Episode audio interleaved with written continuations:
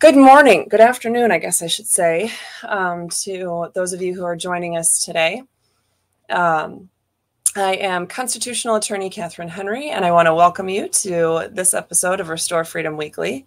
Uh, looks like we're having some serious computer lag. Turn crap off. You gotta turn something off. I, I'm working on that. Okay. we're, we're trying to turn stuff off to see if it helps because I am having some serious computer lag going on here. Um, but in the meantime, hello to Harry and Avery on uh, YouTube and Roger on Facebook. Um, bear with us here as we um, continue to shut some stuff down so we can have uh, a little bit less lag on the um, um, system here to see if that helps our internet connection any. Um, I'm not even sure if you guys were able to hear the cute little Pledge of Allegiance that I like to start with on the beginning of the show, because on my end, uh, it stopped, her voice stopped saying it. So um, we are um, hopefully almost uh, back to normal. Is there anything else you could shut off? It should be good. Well, there's a serious lag right now. Is that on Wi-Fi on your Wi-Fi? Can you put that on your Wi-Fi? On your Yeah, hotspot? Okay, fine. Yeah. Um, okay, so hopefully we'll be good in just a second here. Um, I guess I'll go ahead and um, start going. Um, so you turned off mobile on that. So you, Right. you I'll get it. Okay, I'm but- doing that, yes. okay, but Mike, I can't do anything with the show until you do that. It's look at I can't. it's having issues. Okay. All right, give us just a second here. We'll see if we can get it. Um, okay, that looks like it's slightly better. Okay, well, all right, I'll start over and maybe I won't be all chappy and whatnot this time. But uh, hello, thank you for joining us. Um, I am constitutional attorney Katherine Henry, and welcome to this week's episode of Restore Freedom Weekly. I wanted to go through some great information and updates and everything else for you today. So, um, hopefully, uh, technology is better than it was to me last week. And uh, I want to say, like three weeks before that, when we were trying to do some videos and technology was failing me again. Hopefully, today will work a little bit better. But um, today what i have for you is uh, some some good news some good information. Um, what i would like to do is first um, invite you to check out our website which is restore freedom. Okay good. I'm seeing that people are saying there's no there's no la- lag. Oh you guys heard the pledge? Okay. Okay well sorry um then for on my end because it looked all funky on my end so hopefully you guys were um good seeing um, you know seeing and hearing me and, and there were no issues on your end and hopefully it'll continue that way. But um, at any rate now that we're uh, up and rolling uh, what i want to do is first invite you to go to the website which is our new website but same address restorefreedomkh.com restore freedom k is in katherine h is in henry.com and if you go to that main page you will see um, if you haven't already seen the video and let me see if it'll let me share. Um, it's not going to let me share more than one thing, and I already have something being shared. But if you go to the main page uh, of that website and you scroll down, you'll see the um, video from the actual election day, uh, November 3rd, 2020, trespassing arrest. Uh, and um, you'll see a follow up video that I had done shortly thereafter, um, also posted there. Um, there's some information that I posted right below that was dealing with last week's hearing and uh, tomorrow's jury trial date, but I will be updating that shortly. If you haven't seen the video, uh, or maybe it's been a very long time, I would ask you to go ahead and watch it again because it, um, speaks volumes about what is happening here in our country what's happening in michigan what's happening in the you know the entire united states government officials law enforcement included who are blatantly violating um, the constitution your god-given liberties and stepping outside of the bounds of their authority in the first place. So um, take a look at that video. I was um, going to play a little bit for you today but not that technologically advanced yet. So um, maybe in the following weeks, I can figure out some of those aspects, um, adding it into the StreamYard here. But in the meantime, what I wanted to do is, first of all, tell you what the outcome is. Well, uh, we I, I filed a bunch of motions in May regarding basically I just wanted a fair process, fair procedure in this Allegan County Election Day 2020 case, right? So um, again, for those of you who might not have seen it or you know, you're you're pretty new here, um, very quick and dirty overview is that um, I authored a constitutional amendment petition in Michigan in 2020. Um, I was organizing the whole, you know, the whole thing. We had thousands of volunteers all across the state of Michigan, and we were trying to gather the near half million signatures that were required.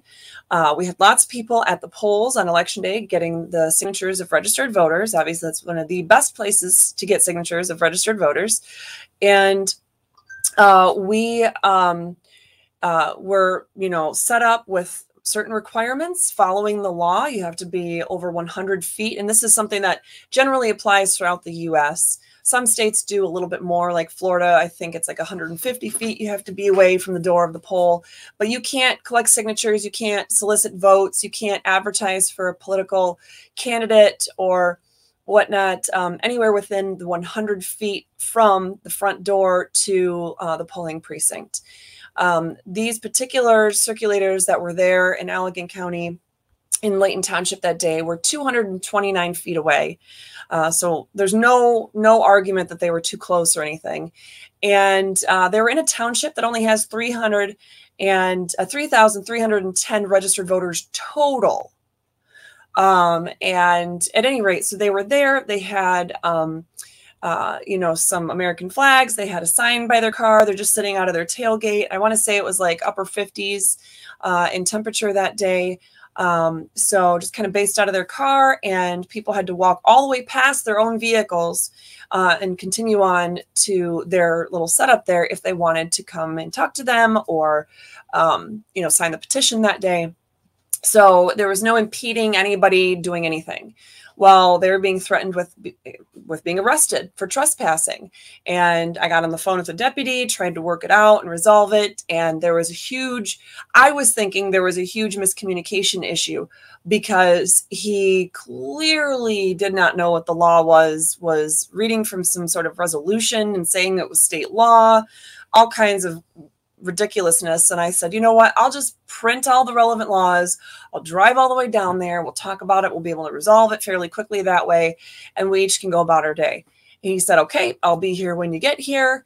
Um, I got there. He had been called away to another call, um, but came back shortly thereafter and then did not want to speak one word about the law, not once. Called in for two additional deputies. So there were three. And then he brought out the township clerk who wanted us to leave uh, said she just didn't want us there. And he said, because she's the owner of the property, and he literally called it private property, uh, that she could tell us to go and we would have to go. And if we didn't, that was trespassing.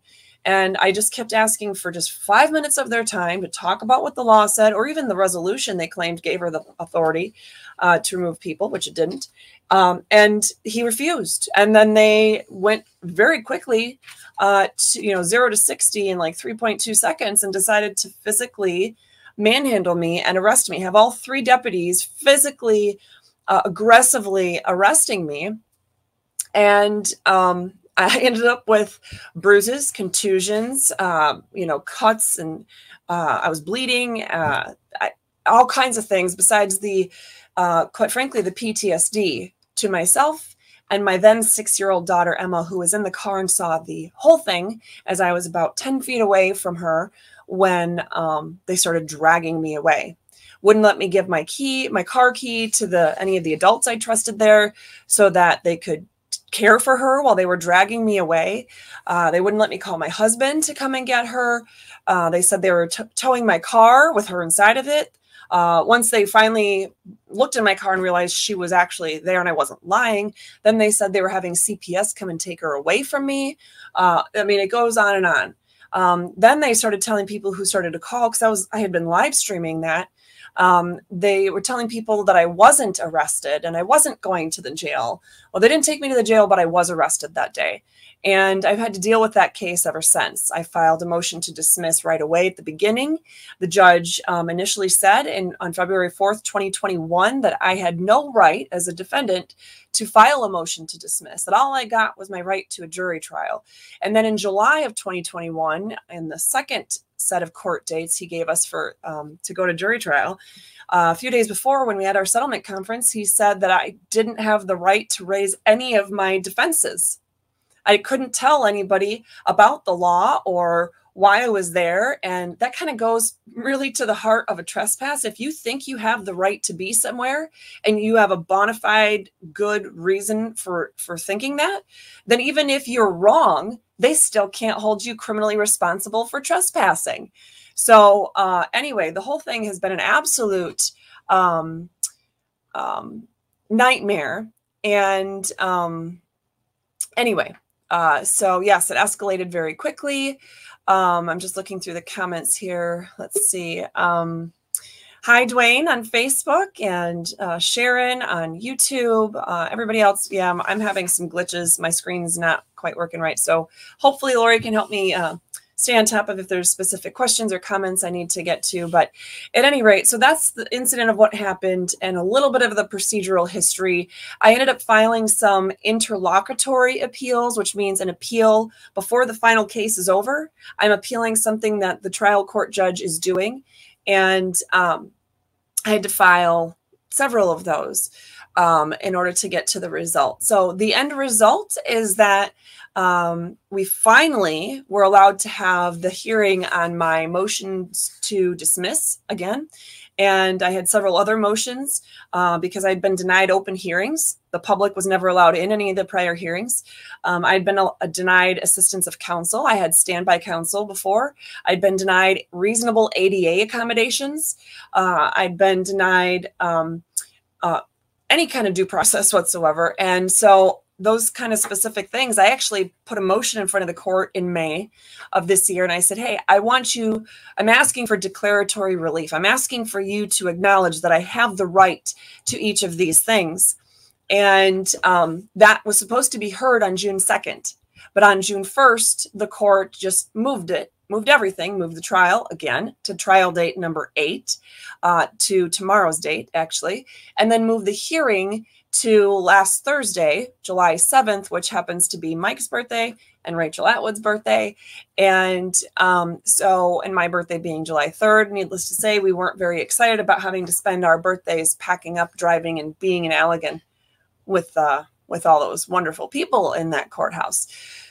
So, at any rate, um, we had um, we had a hearing and the judge said on the record that he never watched the video of the incident, which we did a, a you know, pared down, clean copy of, of everything um, and submitted that as part of my original motion to dismiss. And, and I submitted it, I filed it in uh, January of 2021. So we're talking over a year and a half, and he didn't look at it um, never never once. And um, i don't think he'd actually ever read the briefs like he had said on the record that he had done because he claimed that he didn't know a lot of things uh, when he started this hearing last thursday.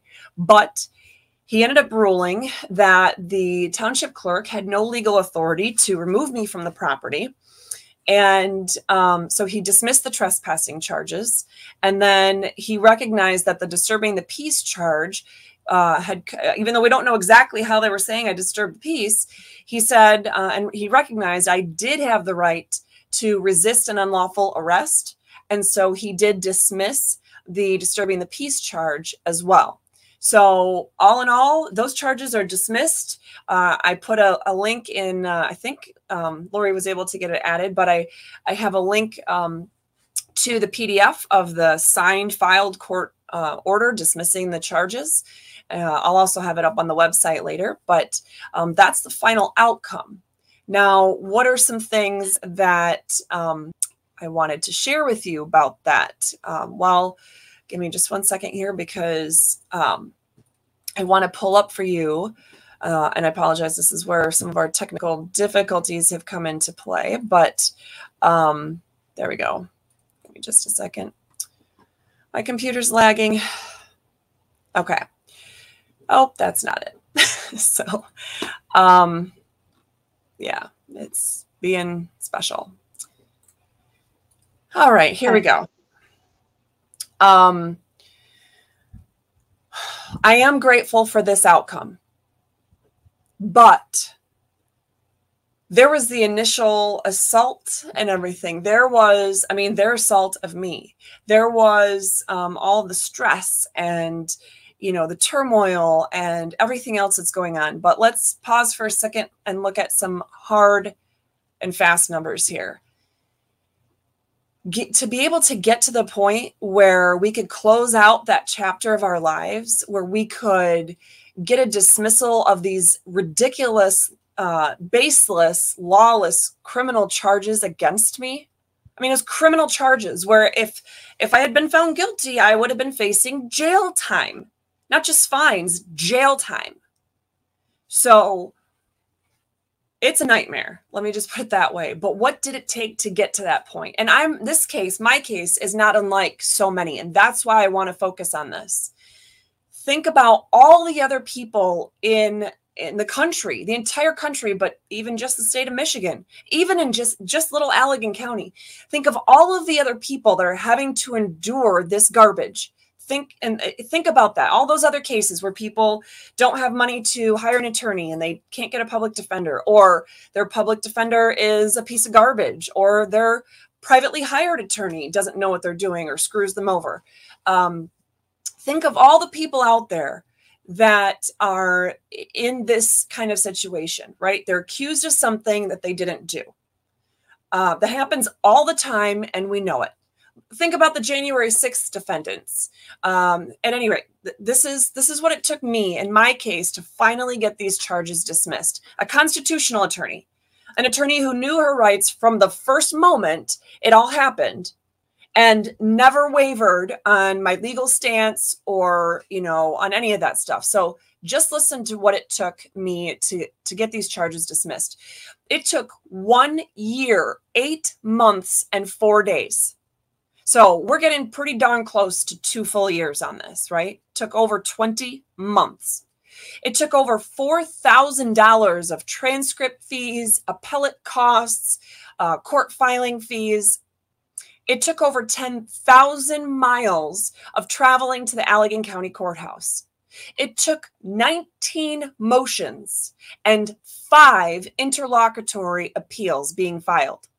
It took thousands of pages of documents and exhibits and uh, legal arguments being filed. It took hundreds of statutes, court rules, cases being cited, and of course, constitutional provisions being cited.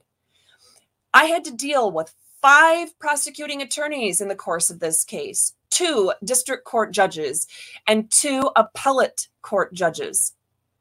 I had to spend, no joke, thousands of hours doing legal research and legal writing. There was a period of time, it was between eight and 10 weeks uh, in spring of 2021, that I literally never left my house for eight to 10 weeks. Never left my house to go to church, to go to the grocery store, to go to the gas station. Never left my house once because I was working day and night, sometimes not sleeping at all, just staying up 24 hours, another 24 hours writing these appeals and things of that nature.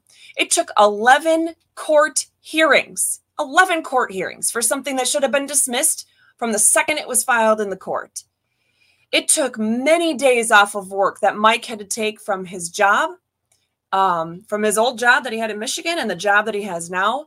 Um, other people, other witnesses had to take time off of work. All of this to see this particular piece of justice done. But all of that and, and the results that we have so far still doesn't make me whole or quite frankly, the state of Michigan whole for the countless signatures that the RFI petition lost. Think about it. It wasn't just the signatures that we were gathering that day, where the deputies literally turned to uh, voters as they were approaching to sign and said, No, no, no, you can't sign this. Get out of here. No, you can't even talk to them about this petition. I'm not joking. I'm not making this up, guys. The deputies, and it might have been in part of the, the camera footage that we have, they literally told people they were not allowed to sign this petition. And then you have all the other people that were watching that were either getting ready to go do their shift at a polling precinct to get signatures for the RFI petition, or they were already there and they were seeing it unfold, or they were hearing people were calling and texting each other about it. If they're seeing me, the attorney who wrote the petition, being arrested for not violating any single laws and simply being there to defend to petition circulators who were also doing everything according to the law, then obviously people had concerns and they backed off from being at the, the polls where they, they were at. Um, this also, this result that we have so far, obviously does not make me whole for the many bruises, contusions, cuts, abrasions, all that that I suffered at the hands of those three grown men, those deputies that swore an oath to the Constitution. It doesn't make me whole for the lasting trauma that both I and my then six year old daughter, now eight year old daughter, daughter Emma, had to endure because of all this. It's trauma. It's it's sticking around, not just because this case is over. We're like, oh, it's all fine again. I had never been afraid of law enforcement in my life. Now, when I see law enforcement, I immediately tense up. And I could tell you that just days after this happened, when we had that weird warm spell in Michigan in um, mid November, early November 2020. Um, so just days after the election, I'd met up with a, Rachel Atwood and her family.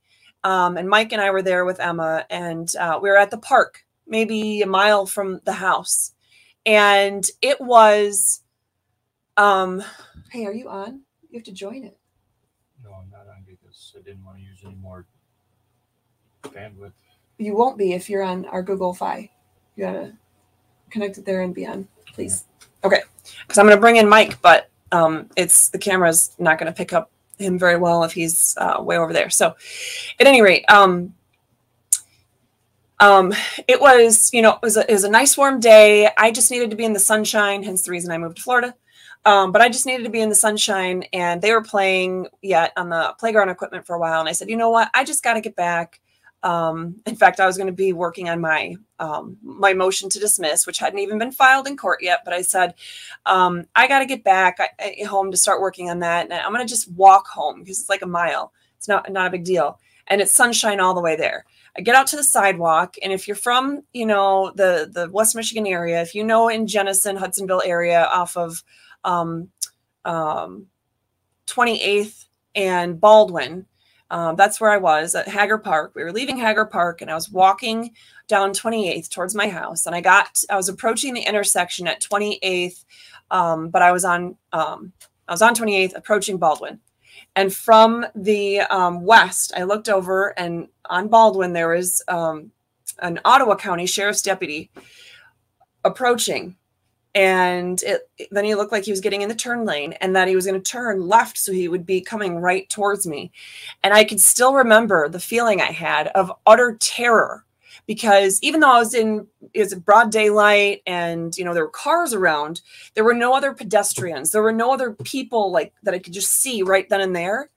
And i i froze. Like on the inside i was in so much terror that this sheriff's deputy was going to come after me for what? For walking on the sidewalk? I mean, if I can be arrested for serving as an attorney for people who were clearly not violating any state law whatsoever, um, violently arrested, then what's going to happen to me now? You know, so I, and I was a township trustee at the time. uh, well, I had just been elected as township trustee for that very township. Uh, and so I, I shouldn't feel that way. That's not an unusual feeling. I'm not alone in that. And no one should have to fear law enforcement in general because of situations that have been happening to themselves or to others that they know about or care about. This kind of thing is not okay. So, um, are you almost in? I'm in. No, you're not. Scroll up.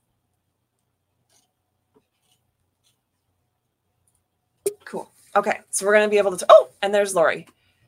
Okay. Oh, oh, Lori hid her. I didn't mean to. Um. Okay, and I'm gonna add Mike in here. Are you on? our Wi-Fi? No, not on the Wi-Fi. Why? Okay, because well, hopefully there's no drag here, but it looks like there might be. Okay, so um, let's see, what else do I want to say? Okay, so yeah, so I kind of covered this, but think of all the other things that this um, dismissal with prejudice, so they can't ever file again. This dismissal, what does it not do to make us whole? Well, aside from what I already covered, it doesn't even attempt to cover or repair the harm caused by the loss of faith in the system. I, I lost my faith in the system. Thousands of other people who have seen this unfold. They've seen how the incident went down. They saw how the judges and the prosecutor continued to violate the law and the Constitution afterwards. Um, and this has been a nearly two year span of time. That's something that's not repaired just because the case was finally dismissed. Um, if you think differently, by all means, let us know in the comments. But um, so you know, I I prevailed in this case in that sense, but all these government officials that have been involved have perverted the justice that I was due since day one. And, you know, they made it expensive. They made it time consuming. They made it life consuming. Now, Mike and I are wealthy by no stretch of the imagination. Not at all. Okay. We live in a very small house. We did have a bigger house, but it cost a lot less uh, than the one we have now. so, um, you know, we live in a very small house. We live on modest means. We don't go, you know, we go maybe twice a year to the movie theater. Um, we whatever we you know we don't we plan on living here and then not having to ever go on vacation anywhere because you know we can't afford it we haven't been on a vacation and since before covid so um you know this is not we're we're a typical american family. And um, although i still have to pay for all my thousands and thousands and thousands of dollars of student loans i'm not bringing in any money. I'm not even bringing enough donations in to cover all the work that we're doing or the court costs that this case has cost us or the filing fees for the amicus briefs that are coming up that kind of thing. So i mean we're wealthy by no stretch of the like not not even close to being considered wealthy in this country. Um, and yet they do this kind of thing to people just like me all the time they do this kind of thing to people with far less resources than what we have so, Sunday, I asked people to pray, pray for those that are enduring these kinds of situations, to help pray for those who are trying to truly make systematic change. And I also asked that you pray that God finally can put it on the hearts of these judges, prosecutors, sheriff's deputies, cops, whatever, that they, in that moment, finally feel enough pressure from God saying, This is not right. You must stop this that we can start to see some change in that regard because I can tell you if it weren't for the prayers of so many people in my case, that judge never would have dismissed it on Thursday last week. Never. Even if you listen to his discussions and he was starting to finally touch on some of the points that were correct and acknowledge that there is a constitution, he then would circle back and say things like, Had my car been parked in a parking space in the parking lot, then they would have had the authority to remove me and arrest me and beat the crap out of me. Like, no, no, they wouldn't have.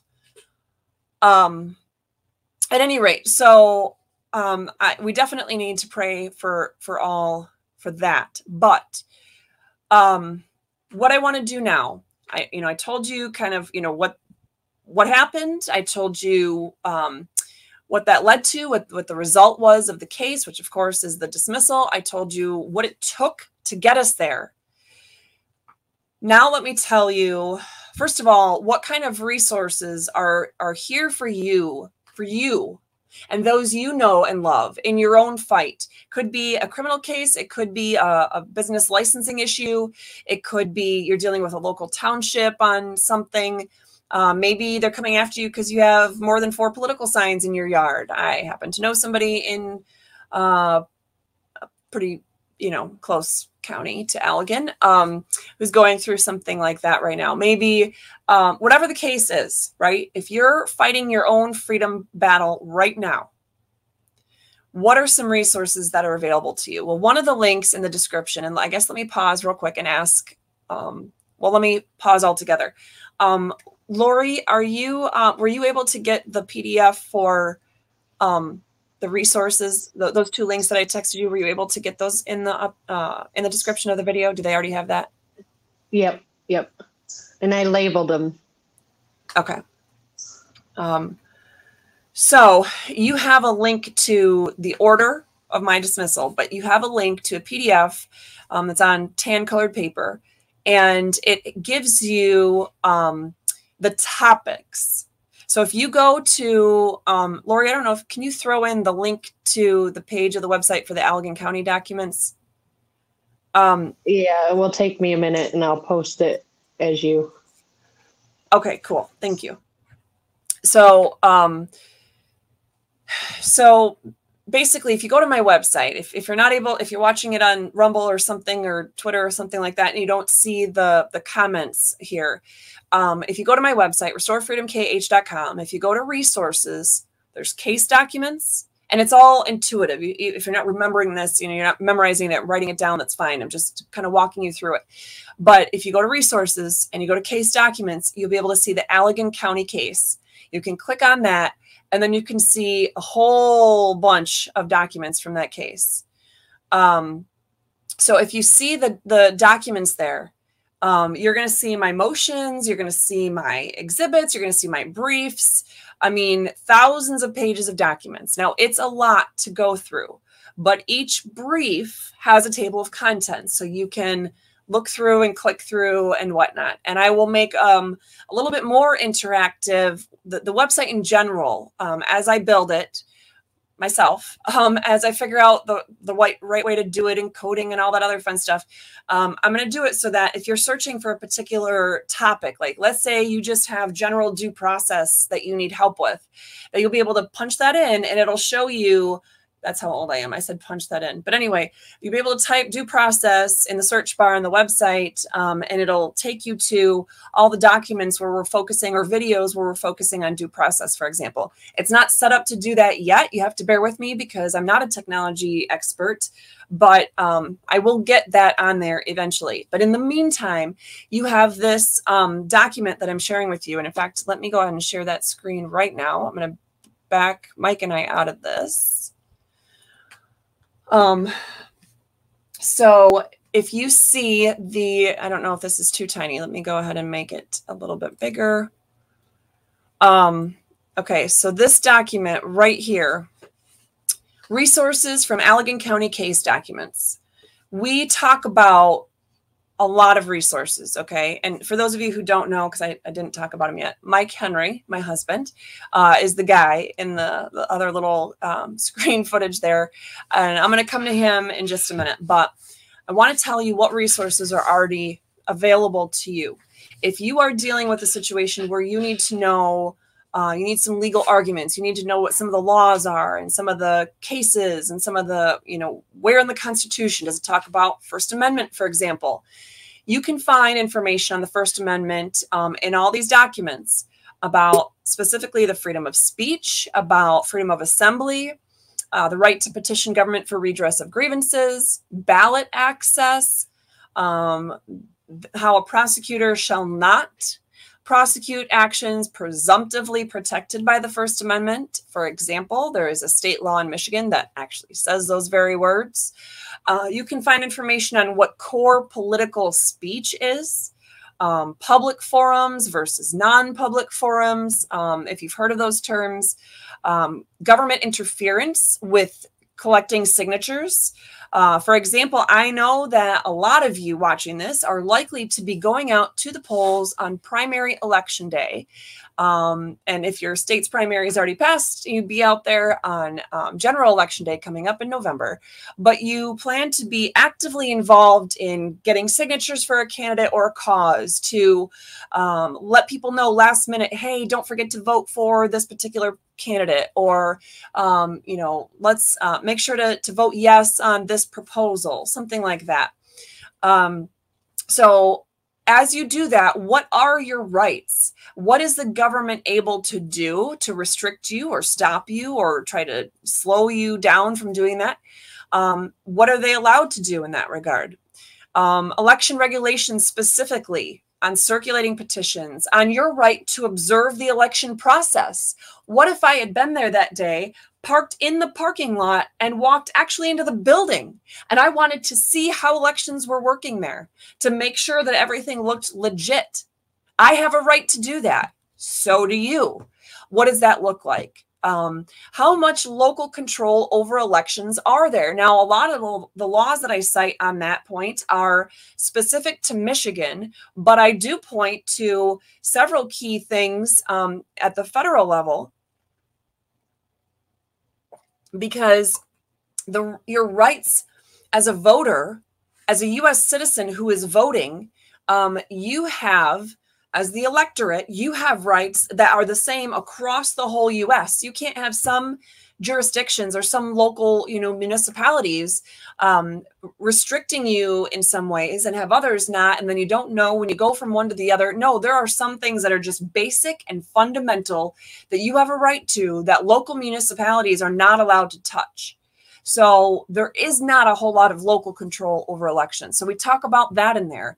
Um, government officials, man, there's a lot jam packed into all these documents that you can find on the source of the authority or power for government officials, the bounds of their authority, the lack of states' rights or government rights. There are, there's no such thing as states' rights.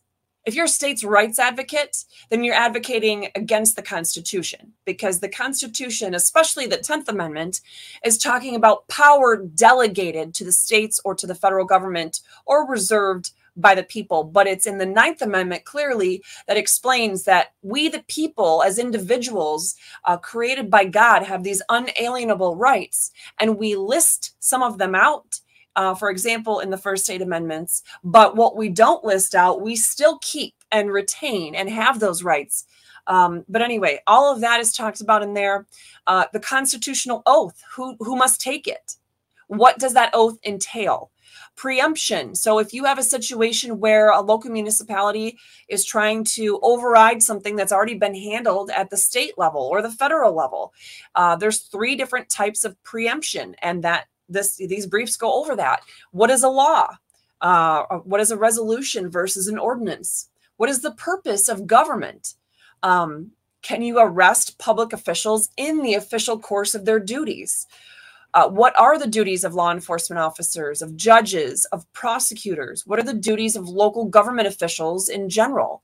What is governmental immunity? And, um, you know, what does that really look like? There's not a ton on that uh, last point, but there is some, and you can better believe there will be in future filings in court. But we'll go over that in a minute. Um, this is just the stuff that's already on the website, available for you right now. Whether you just want to learn more about any of these topics or you're currently fighting a fight and you need help with this. Trespassing, well, criminal trespassing versus civil trespassing. Um, what are the required elements that the prosecutor has to prove? What is criminal trespass not including? Um, disturbing the peace. What are the required elements a prosecutor has to prove for that? How is disturbing the, the peace distinct from trespassing?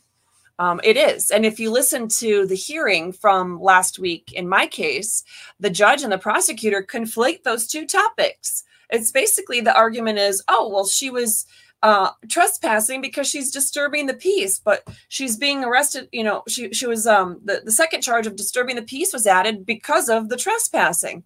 Are you kidding me? No, they're separate and distinct. And uh, the hearing, they didn't go over that.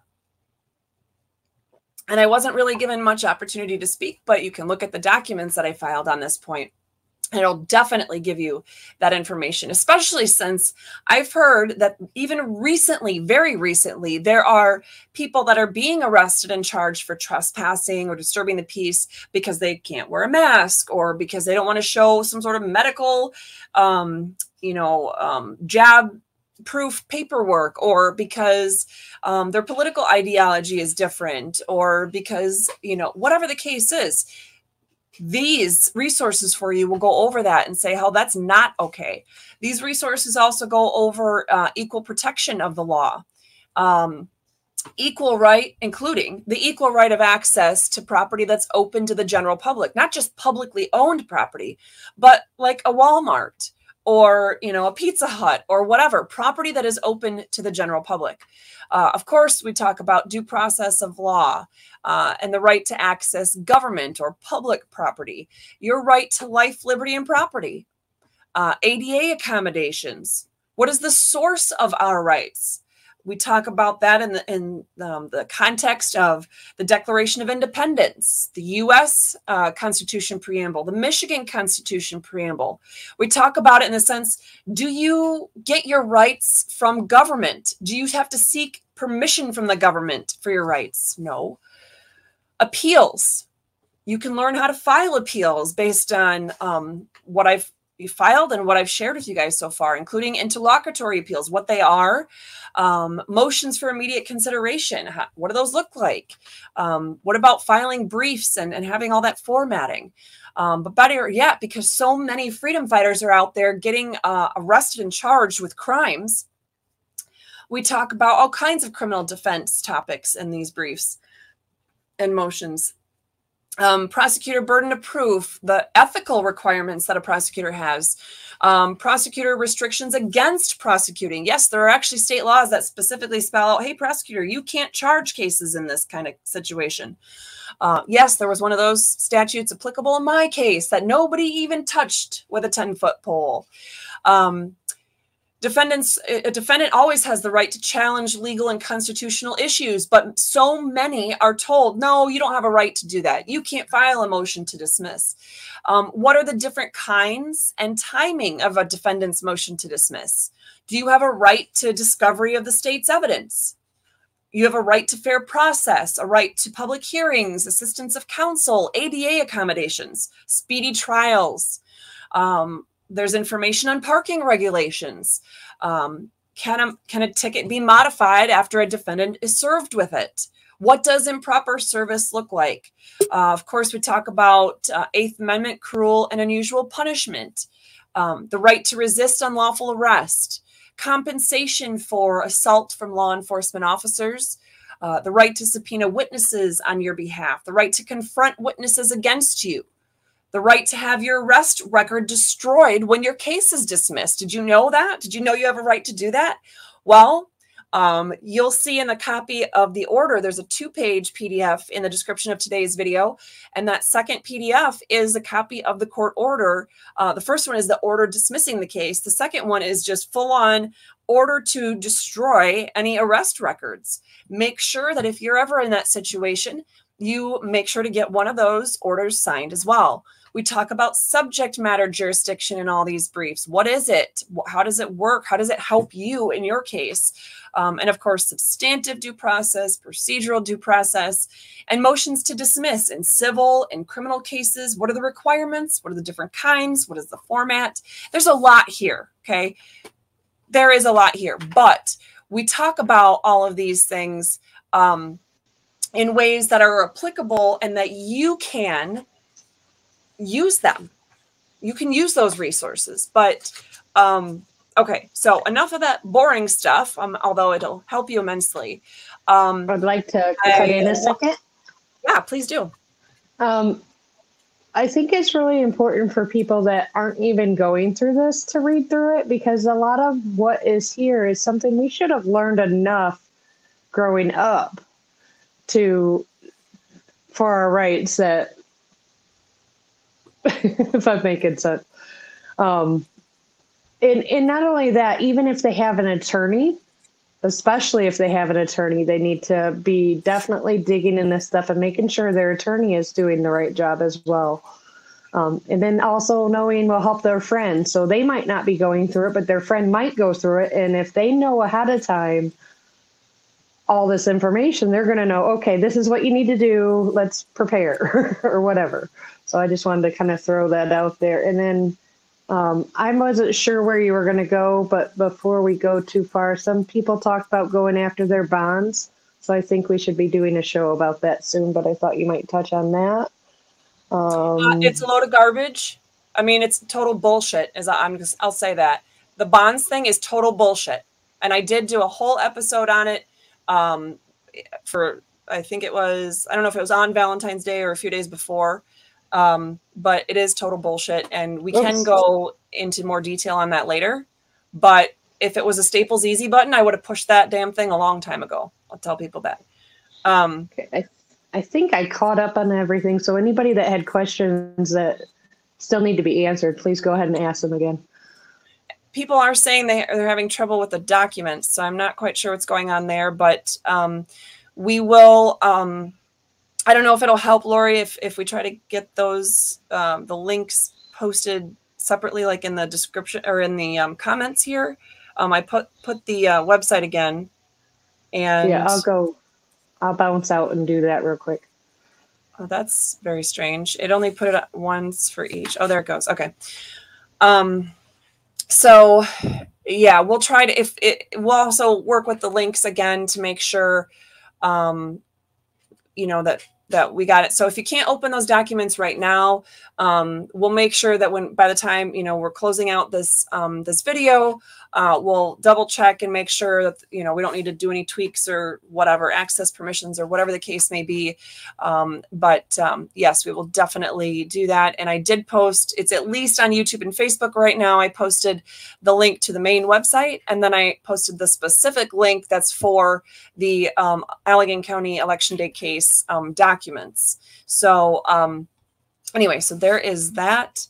Um, and um, so I guess as far as where does that leave us now? So I keep pushing the bringing Mike in uh, down further in the in the agenda here, but um, many of you are probably wondering what's happening now or what you know what's going to go on. Well, I'm only one person, and Lori and Mike and I we can only do so much in a day let me tell you what the plan is. The plan is to do something to hold all of those government officials accountable so they can can not do that to anybody else. But there's some other freedom fighting issues that are very timely as well, and I have not been able to do anything about them.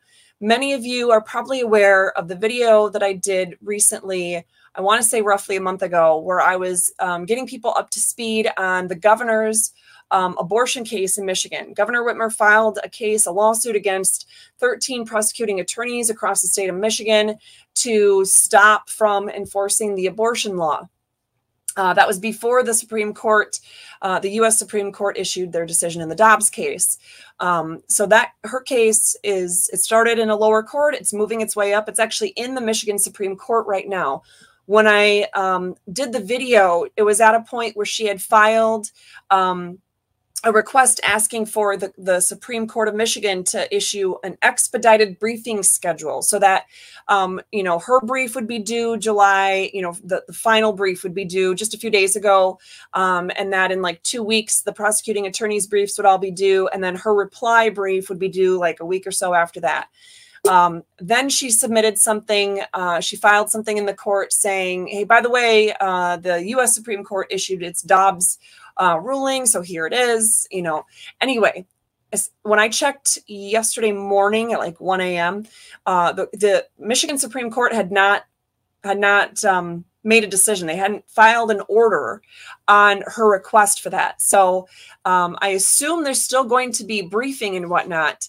Um, and I plan to dig right into that because what I need to do is go with what um, at this point, I think it was over 200 of you who signed on to join in my amicus brief on that right to life issue. Because as far as I know, and I'll have to look at the thousands of pages that were filed so far, um, you know, we, we know Whitmer is, is arguing saying that the Michigan Constitution contains this um, inherent right to an abortion. And um, as far as I know, the prosecutors and all of those who have opposed her are essentially arguing um, one of a few things, but they don't quite cut it. They're arguing there's no procedural right for the governor to file this case. They were arguing um, that it's a, a, legislative issue, that the people have the right to make this decision. And so the legislature has spoken, and that's why we have these laws on the books.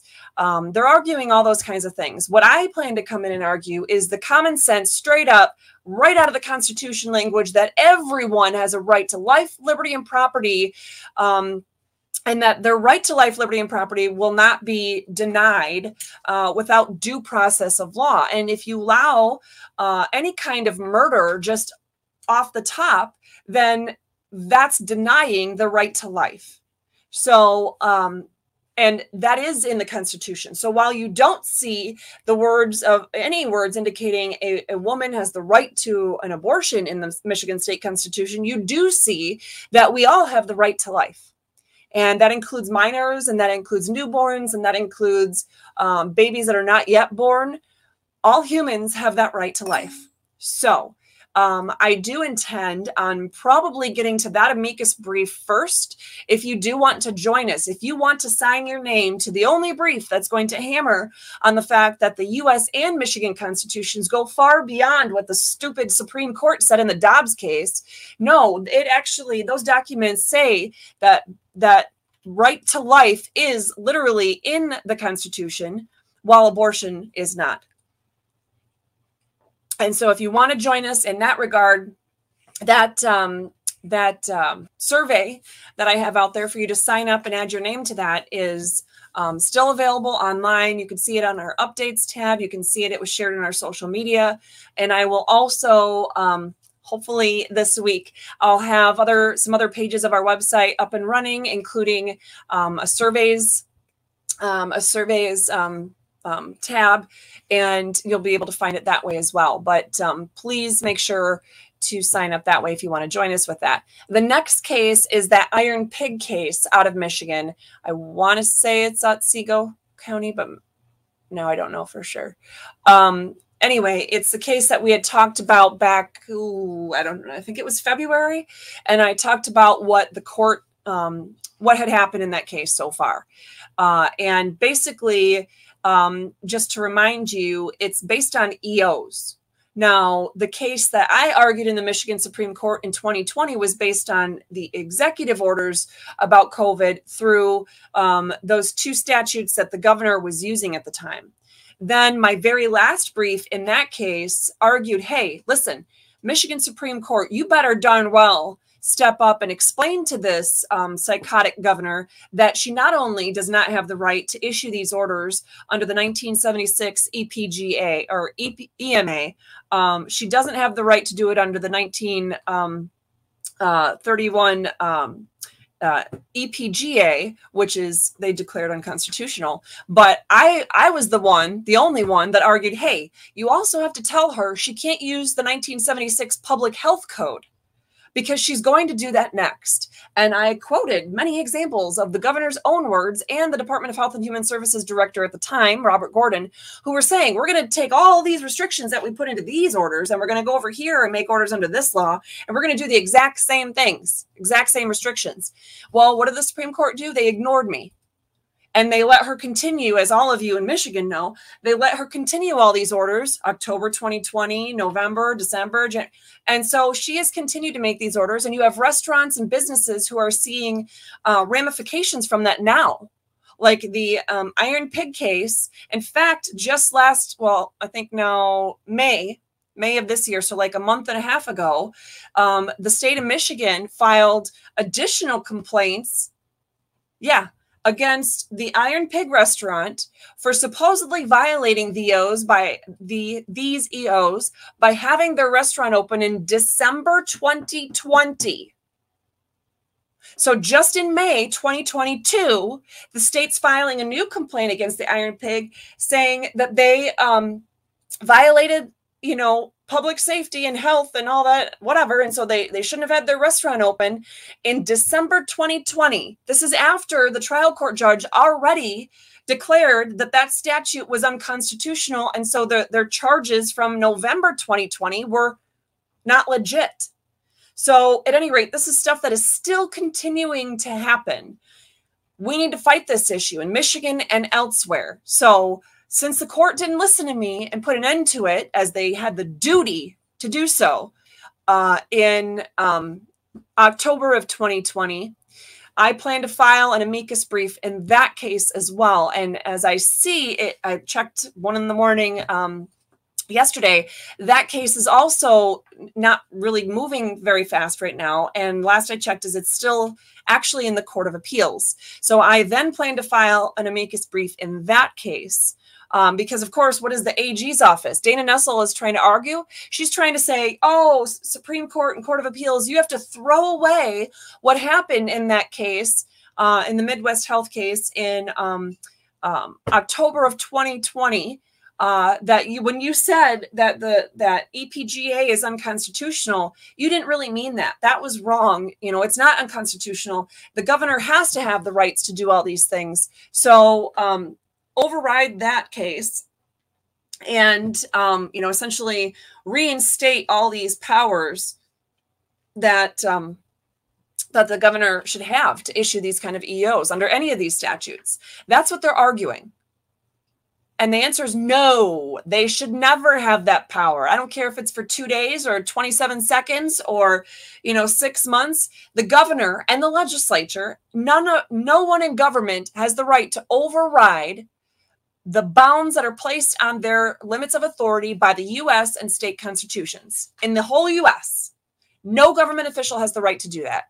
And there's there's some amicus briefs being filed and there's some good points that are made, don't get me wrong.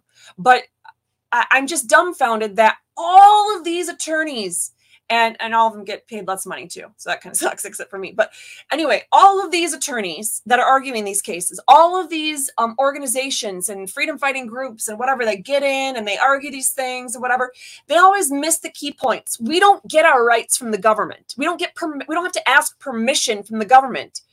They are only allowed to limit what we do when our exercise of our freedom impinges upon the freedom of others and I used the example when I was on the, the Church Split podcast recently that my friend Brian Bodie, you know, if he um, decides to move on down to Florida, as I've been begging a lot of my friends in Michigan too, but it's because I miss you all. Uh, he moves on down to Florida and we're neighbors and he's living at that house right there. And we're doing all this remodeling and we've been digging out all kinds of, you know, huge weeds and whatever. And we're, you know, putting in all this stuff. And so we're, we're leveling the ground. We have this big chunk of like just bad dirt, bad earth, right? Just a bunch of weeds and whatever. And I, I don't know where to put it. And I have all this, you know, extra construction material. It's useless. It's, it's dirty. It's molded. It's broken, whatever. What am I going to do with it? Well, I'm cleaning up my place. So I'm going to just dump it over the fence and put it on his property next door. Well, no, that's the purpose of government right there is to make sure that when I'm exercising my liberty, I'm not doing so in a manner that's directly interfering with the ability of Brian in that example to use his property as he sees fit. So that is the purpose of government. And all of these attorneys, judges, you name it, they skip that point. Even if you look at that um, EPA decision that the US Supreme Court handed out on June 30th, the one that I tried to give you guys a video and description on and go through the case uh, with you when I was on the road um, last Tuesday. And I want to say, shoot, I forgot the name of the state. Um, anyway, it was a state versus the EPA.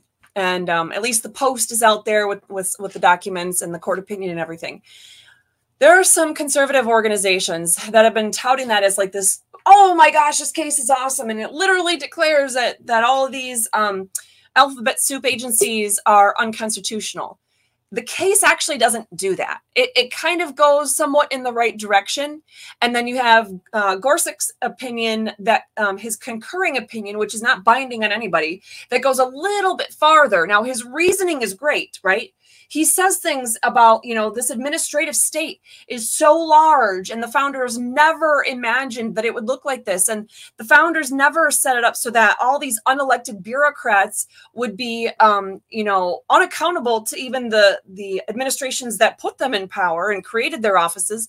But they also are totally unaccountable to all of the um, the people and we the people have the ultimate control and authority it's a republic after all right article 4 section 4 of the u.s constitution well these uh, these agencies, the IRS, the Department of Education, the Department of Homeland Security, um, the any of them, any any of the alphabets, right? The EPA, um, none of them have constitutional authority. None of them can exist. None of them can make their own rules and regulations. Now, I can say this you can have a government agency that makes its own rules and regulations for how it manages its own internal affairs as long as those rules and regulations do not um, impact the, the ability of the citizens to exercise their rights. So if you have some sort of rules and regulations that um, I don't know, uh, are you know to encourage transparency. If I was the manager of um, you know, the, the, the Secretary of State offices or whatever, and I wanted to say, um, you know, well, you know, we, we have to have a, a very clear uh, procedure about how to handle freedom of information requests. And we have to make sure that our offices are actually open to the public. I know, Jocelyn Benson, that makes you cringe thinking that the Secretary of State offices actually have to be open to the people, but, you know, that they're open to the public at least five days a week, maybe six, maybe seven. Um, and that you have hours that work around, you know, people that work first shift, second shift, third shift, whatever. You know, those are the kinds of things where it's it's rules and regulations that are internal that um, are trying to make it so that the people are better able to exercise their own liberties not infringe upon the people's liberties. So those would be examples of different rules and regulations. You know that that certain um, documents get filed in that drawer, or you know that you um, when you want to share uh, different information inter-office that it's done in this procedure or whatever right those are the kinds of things that you can make rules and regu- that those government agencies can make their own rules and regulations for but um, aside from that it's only the legislative bodies your township board, your city council, your um, um, state legislature, Congress at the US level. It's only those agencies or those um, bodies, I should say, that are allowed to actually make laws that control uh, or touch on the lives of American citizens and only constitutional laws at that but that's a different story. Anyway even in that opinion that so many people are like oh this is a phenomenal opinion and it does so great and it it comes out and says these agencies are unconstitutional. Even that justice who wrote those words about this is not the way it was intended and blah blah blah blah. He then points out oh but we can all agree that there's you know that that um, administrative agencies you know have a, an important job to do nowadays in government. Uh, excuse me we all agree? I don't agree to that.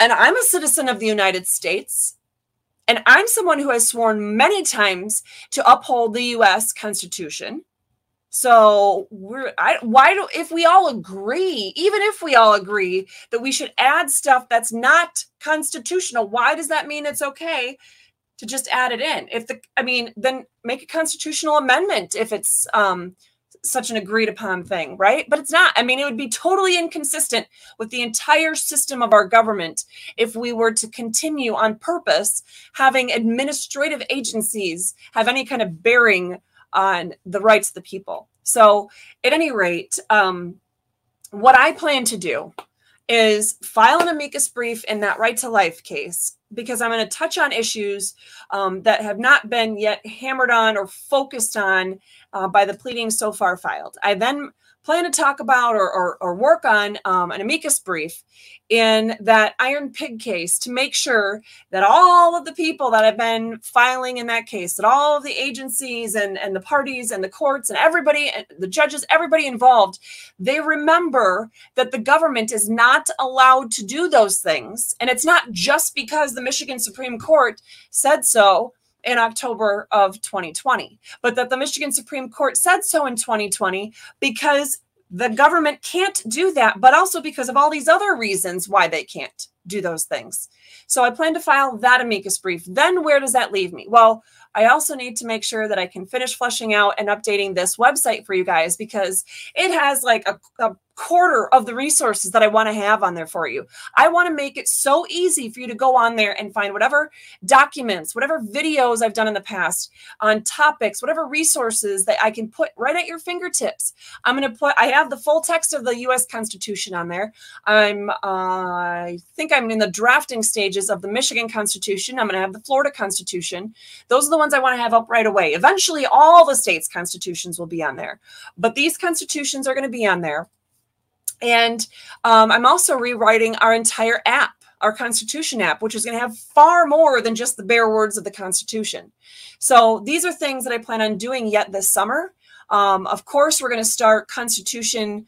Um, I still am going to write that Constitution book, an actual book for that, but also um, Constitution courses.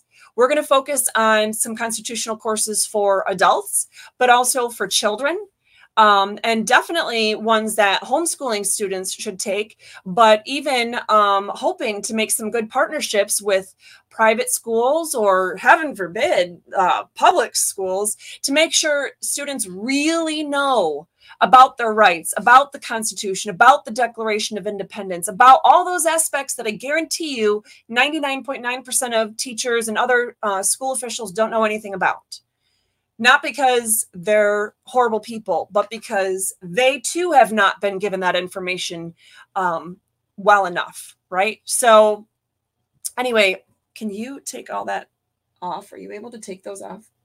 Those right there. They're, are, are they new? Yep, So they, they just came on there. They just came on. They need to be blocked. Sorry, there's um, some spam happening to us on one of our platforms right now. At any rate, um, those are um, resources I want to have for you. Um, I'm not going to have the website 100% all done because it's never going to be 100% done. There's always new resources I'm going to want to add to give you, but at some point after I get those two amicus briefs and then um, a few more aspects of this website and the app up and running, then I will be filing a lawsuit. Yes, I will be filing a lawsuit against those that need to be held responsible for all of that has been done in this Allegan County catastrophe of a case. Why? Well, my daughter has been traumatized for a quarter of her life. A whole quarter of her life. I've had to sit at my desk for hour upon hour upon hour, day after day, week after week, month after month to write all these briefs, to write all these motions, to do research, to get exhibits ready, to do all this stuff when I never should have been arrested in the first place. Every single person, every single person who at all impacted that from the um, the clerk in the first place to the deputies to every single prosecutor who touched that file, the judges, anybody who decided that the Constitution was no longer relevant and that their duty to that Constitution was no longer important, those are the people that are going to be involved. I'm actually also going to touch base with other people that are uh, that possibly need to be um, uh, co plaintiffs with me. The two circulators that day, well, three circulators that day, um, voters that were involved and had their rights infringed upon by the um, deputies that were there that day. Um, so if you were there that day and you were one of the people that got turned away from the deputies, please reach out to us because we would love to have you on board, whether you just want to be a witness, whether you just want to. you want to put your name out there, anything. We want to have you involved to help with this. Now, is this a get rich quick scheme for me? No, because I'm going to tell you, it almost never works out that when I try to hold, uh, it, it has never worked out for me to get any kind of full reparations or benefit from trying to pursue these kinds of things. At the most, maybe what I get is uh, reimbursement for court filing fees and that kind of thing. Um, maybe I will be blessed this time enough to get some sort of um, expense for the out of pockets that we've had on all the the other aspects of this. All the time Mike had to take off of work, you know, um, things like that. But what I'm most concerned about is to have those government officials held accountable. They need to make sure that they are, well, it'd be great if they were removed from office, but we need to make sure they are not able to do those things to anybody else in those counties. We need to make sure that they are held as examples so that no one else can do this to anyone else. And um, would I file just in state court? Probably not. It'll most likely be in federal court because there's some federal constitutional issues, obviously, as well as the state issues. So um, my goal is to take this case as far as it needs to go. Of course, no matter who loses at the trial court level is probably going to appeal it to the Court of Appeals. And then whoever loses there is likely to file an appeal with the U.S. Um, Supreme Court.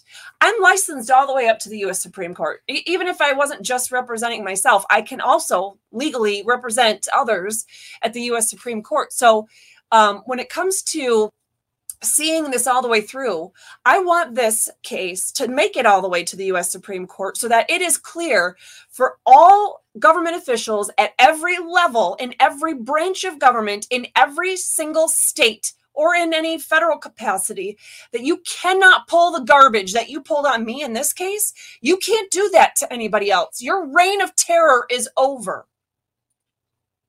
I don't care if you have an R behind your name at an election such as Myrene Koch from, you know, Allegan County Prosecutor's Office or Sheriff Frank Baker from the Allegan County Sheriff's Office. I don't care if you're out there telling people you're a conservative or you're, you know, you're a Republican. It doesn't matter. If you're going to violate your oath of office, even if you're going to just stand silently and let others do you, the dirty work and not stop them when you know you have a duty to stop them, you're going to be held accountable. So, out of that, that's going to be the first main step on holding these government officials accountable and trying to get that systematic change. But even if we go through all that case and we win at the Supreme Court of the US, right, and, and get all that, that kind of stuff done, that's not going to be enough. We then need to make sure we're finding ways to educate all government officials all over this country so I need help. I need the help of people uh, to to you know partner with me that we can bring this information on what the rights and responsibilities are of these government officials to the individual law enforcement agencies, to the sheriff's departments, the police departments, to those prosecuting attorneys' offices or local city attorney or uh, you know county attorney offices that we need to. Um, connect with judges, local judges, trial judges, appellate judges, uh, local government officials, your township, city, county, you know, clerks, and you know your city council members and other board members, that kind of thing. We need to make sure that these officials know what their job really is and what the limits of their job contain. They really have to know that because right now they don't. And it's not just in this county. We all know that. So um, at some point, I just I see somebody mention KrisAnne Hall. It, um, at some point, hopefully she'll return our call. We tried to call and get a you know set up a meeting with her like a month ago. Um, since we're both down here in Florida now, but um, guess she's too busy. But whatever, we'll we'll if it'll if if it's meant to be, it'll happen. So, um, let's see. Um, Republicans are too pro police. You know what's funny about that is, um, and I want to say it's my husband that pointed this out. Maybe not. Maybe I'm giving credit to him and it shouldn't be. But um, Mike, you'll have to let us know if I'm wrong about this. Um, but I want to say it was Mike that recently said that you know there's either um, people are either totally for government official or excuse me totally for law enforcement officers like thin blue line all the way. Or they're like you know it's like blm and anti-police and defund and all that other stuff. There's really not a whole lot of people that are in the middle going whoa law enforcement has a very important job to do they are there to serve and protect but the whole system needs to be redesigned and re-engineered to know what their job really is there needs to be a re-education happening systematically um so anyway um that, that might have been me. There is no correction system in place for when they screw up, except for oh you can't turn on your mic. lawsuits. can you turn on your mic so they can hear you Uh, they're- we're going to get an echo. Okay. we'll just talk super loud because i want to make sure people heard that what you just said Well, there's no correction system in place. Um, the only way to correct uh, any mistakes they make is by suing them. and it, it shouldn't take that. Uh, if if a judge makes a decision in a, in a case like ours, where where this whole thing was thrown out, it was dismissed. There's no automatic correction going back to the people that screwed up. So then we have to do even more work to correct them. Why why is it our responsibility to correct the police officers that don't know their job? Right. Um, okay. I don't know if you guys didn't have the ability to block that person, but I, I did block that person. So those of you who are commenting on it, um, I did block block that uh, person that was doing things not appropriate on here. But anyway, um, okay. So I wish I had attorneys in Montana that weren't scared of the city attorney uh, yeah, yeah, there should be attorneys that are willing to actually defend people if that's what their their job is. They shouldn't be afraid of going against. I'm not afraid of going against any of these attorneys. I'll go against the Attorney General of the United States of America. That's my job. My job is to advocate for people and to fight for truth and justice and uh, for the Constitution. That's what I took an oath to do. If I wasn't willing to do that, I shouldn't have taken that oath. And for any attorneys who are not willing to stand by their oath and do what's right, uh, they need to step aside. They need to retire. They need to sell their law practices and close their doors and walk away because it is um, it's devastating um, what they're doing to to our country, not just the legal profession. Um, okay, so let's see. Yes. So the district court hearing, dang it, that was one I wanted to put in there. Um, if um, y- there's a particular individual um, that uh, let us know about a link who um, somebody had had gotten the court's video feed because um, it's live. It was live for the case. Um, but the court has been, even though it's open to the public, the court has been taking down their their video feeds especially of my case like right away and you can't watch it again. Well somebody was able to somehow get it and get it on their youtube or their rumble or whatever i haven't seen it myself yet um, but they were um, they were able to get the video feed um, and, and have it on there. So um, if anybody that's in this feed if you've seen it or you've heard about it um, and you have the link um, share it with others so people can see um, i am working things out with the court in my case to set aside their uh, the judges entirely unconstitutional gag orders that are supposedly prohibiting me from sharing any of the video footage from any of the hearings um, once i get that all cleared up um, I will be, you know, we'll be releasing those and getting those on the website and on our social media platforms and everything. So, um, at any rate, um, so gosh, I don't remember. We're already over an hour. Um, let me see. Are there any? Lori, can you hear us? I thought I already took this person off.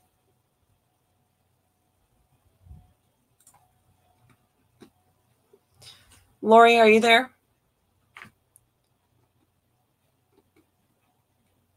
Dang it.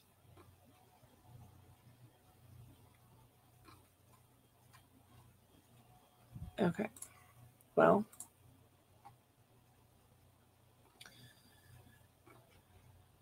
Okay. Oh, it's actually multiple users that have their ridiculous nastiness on my YouTube channel comment feed right now. So sorry about that, guys. Um, we didn't get all of them. Um, they look very similar, but anyway, too many bots, I think, all at once. Lori, are you are you with us right now? Trying to be. Okay. um, can, were there any questions or comments that I'm? I my feed is not. It's not gracefully scrolling, so it's jumping around, and I can't see if there are any that I missed. Um.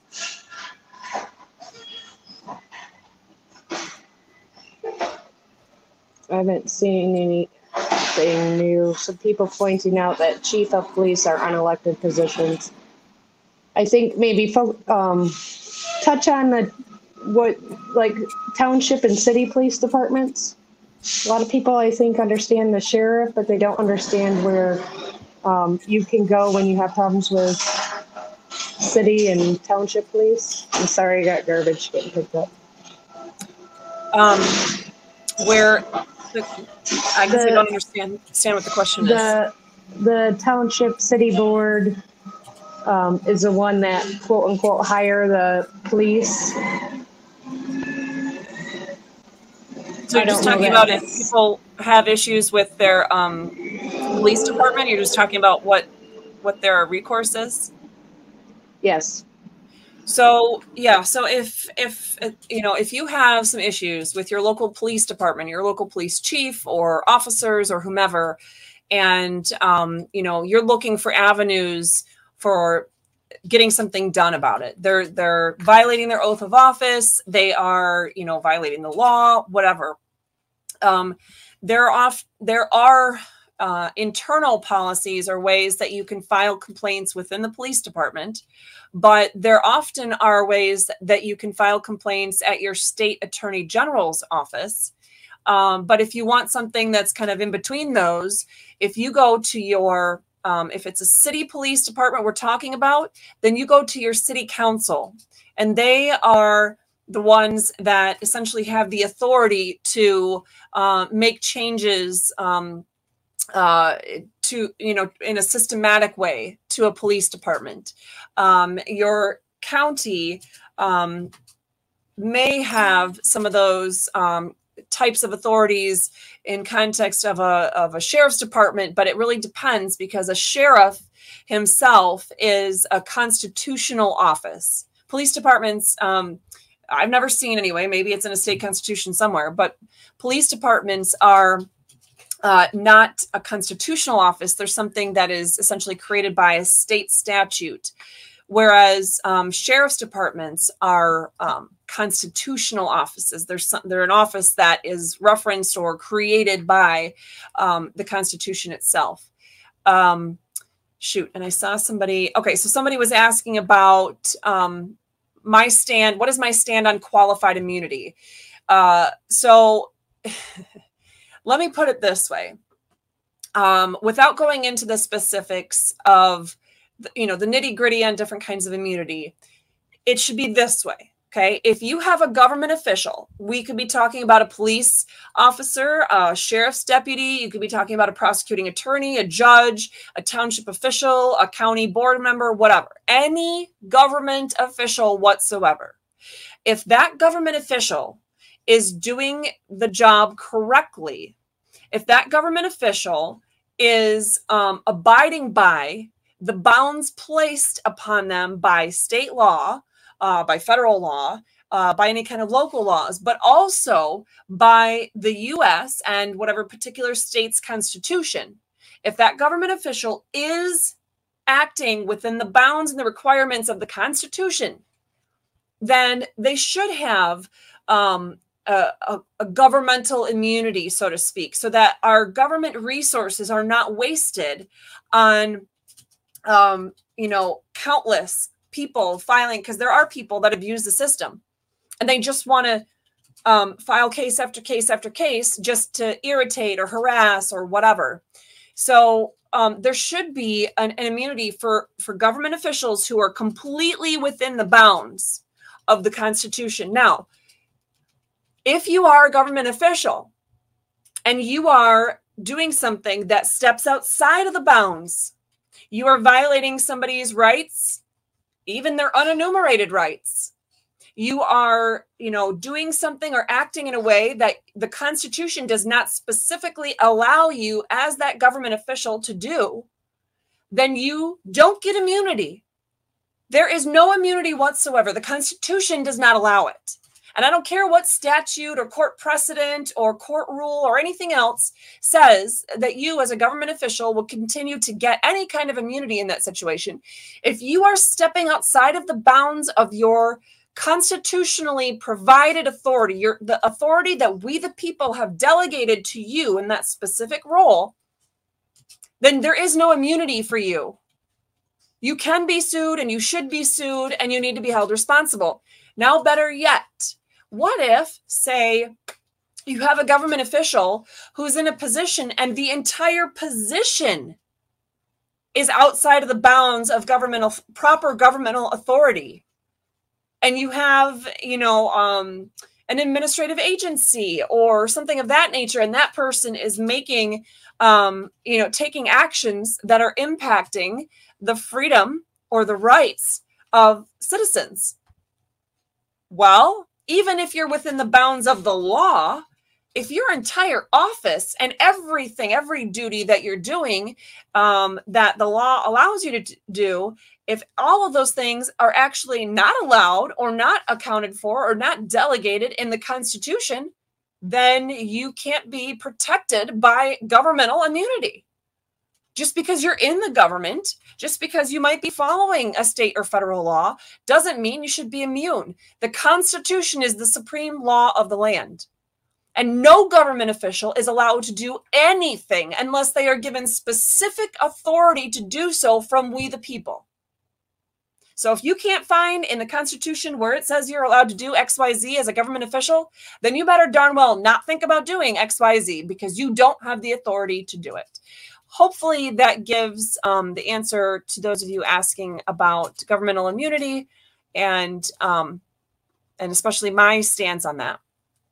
Um, oh, let's see. Okay. Um,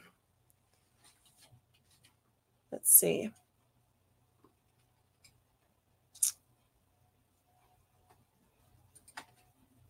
Oh no. Um, Jeremy, you are um, mentioning that you've been trying to donate um, and that the website is not working for that. I apologize for that. Um, if you'd be willing to reach out to us directly, maybe send me screenshots of a couple of things so I can try to figure out if it's one of the payment processors, if it's the website, um, if you've tried to do it recently, like was it within the last, you know, three weeks since we have the, the new website up and running or before that. Um, I definitely want to figure out where the problem is so I can get that fixed. Um, okay, so let me see if there's any. How um, much? Yeah. Oh, go ahead. I was. Somebody said, "What are your thoughts on prosecutorial discretion?" You kind of touched on that on uh, one of our episodes. I thought I'd throw that out there. Uh, yeah. Give me sorry, sorry. One second. I just happened to see Purple Mart, Purple Martin View on YouTube is that Jane White as in Herbalife Jane White? I think so. Um, well, Jane uh, White, if you are Jane White from the West Michigan area that I know um, from Herbalife stuff, uh, then hello, and I miss you lots, and I hope to see you somewhat soon. If you're in Florida, please let me know. Um, but uh, anyway, um, I'm sorry. You said um, um, prosecutorial uh, discretion.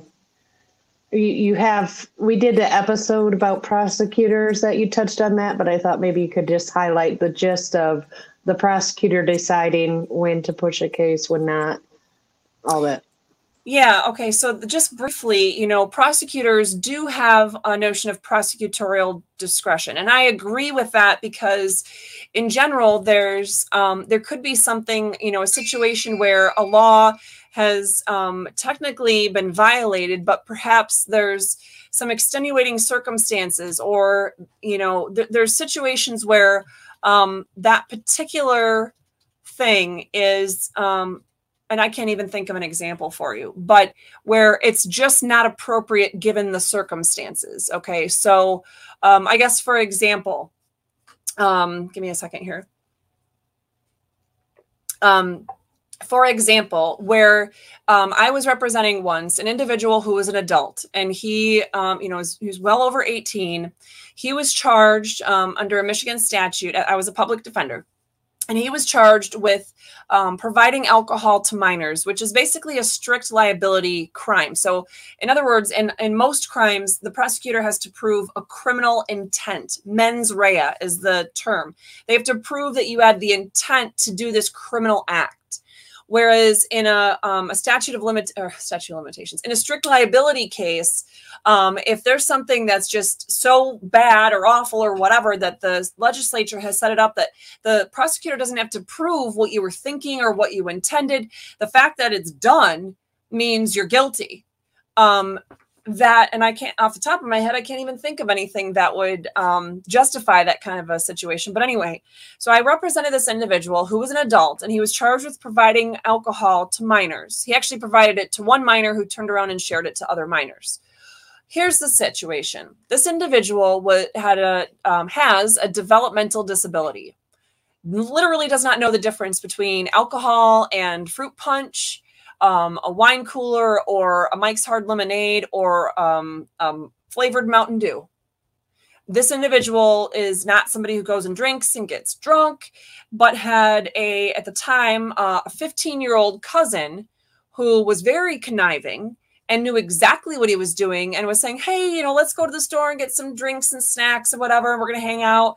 And so he did. He took him to the store and they got drinks and snacks. And while that included I want to say it was like Mike's Hard Lemonade or something like that. They got alcoholic beverages.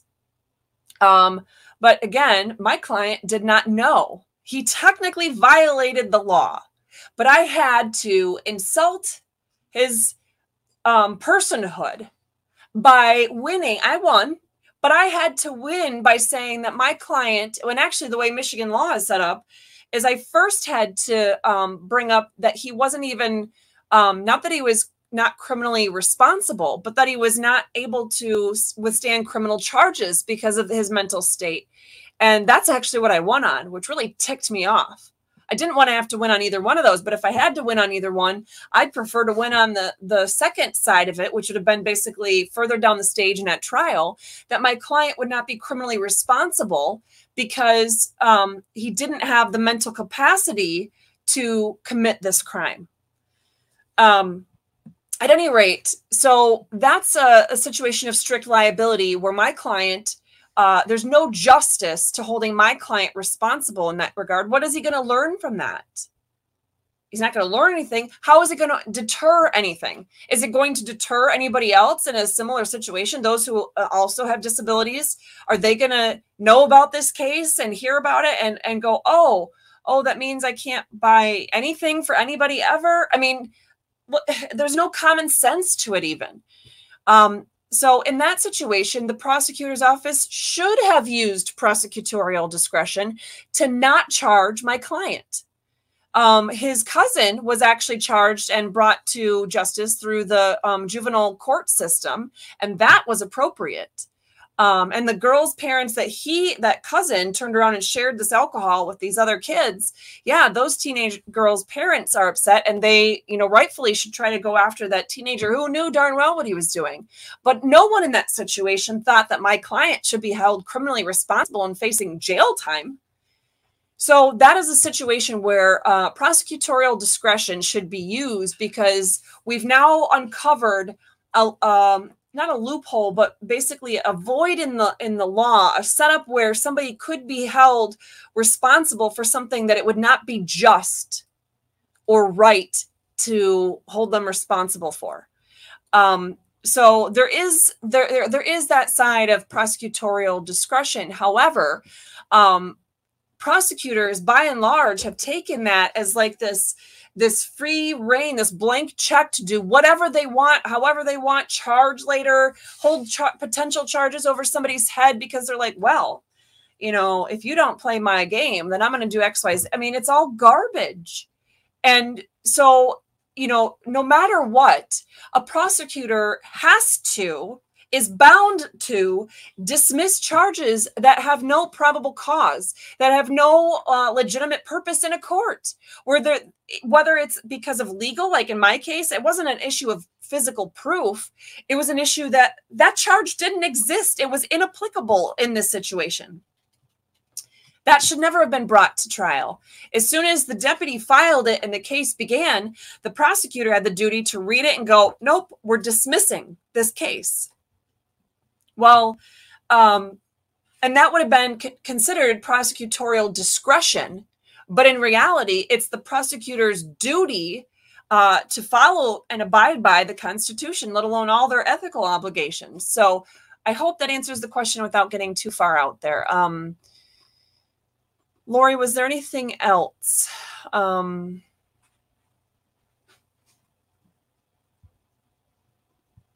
let me see. I don't think so. Okay. All right. Yeah, Um, I don't think so.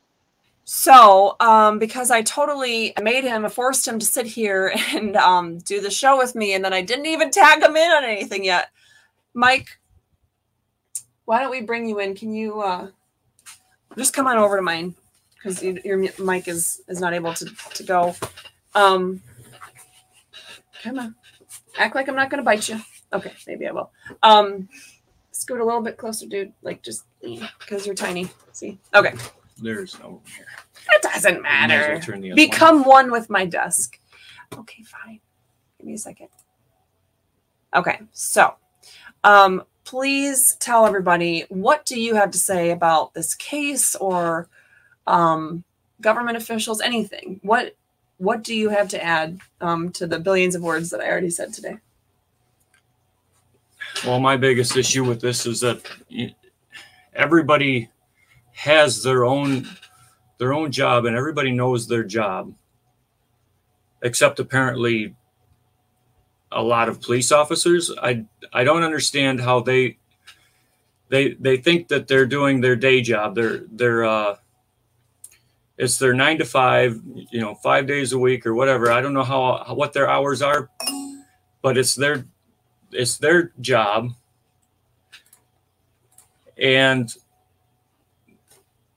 they don't realize how not doing their job appropriately correctly how it affects the the public. Uh, obviously in this case they just don't realize how it affects the public they can screw up in their job and cause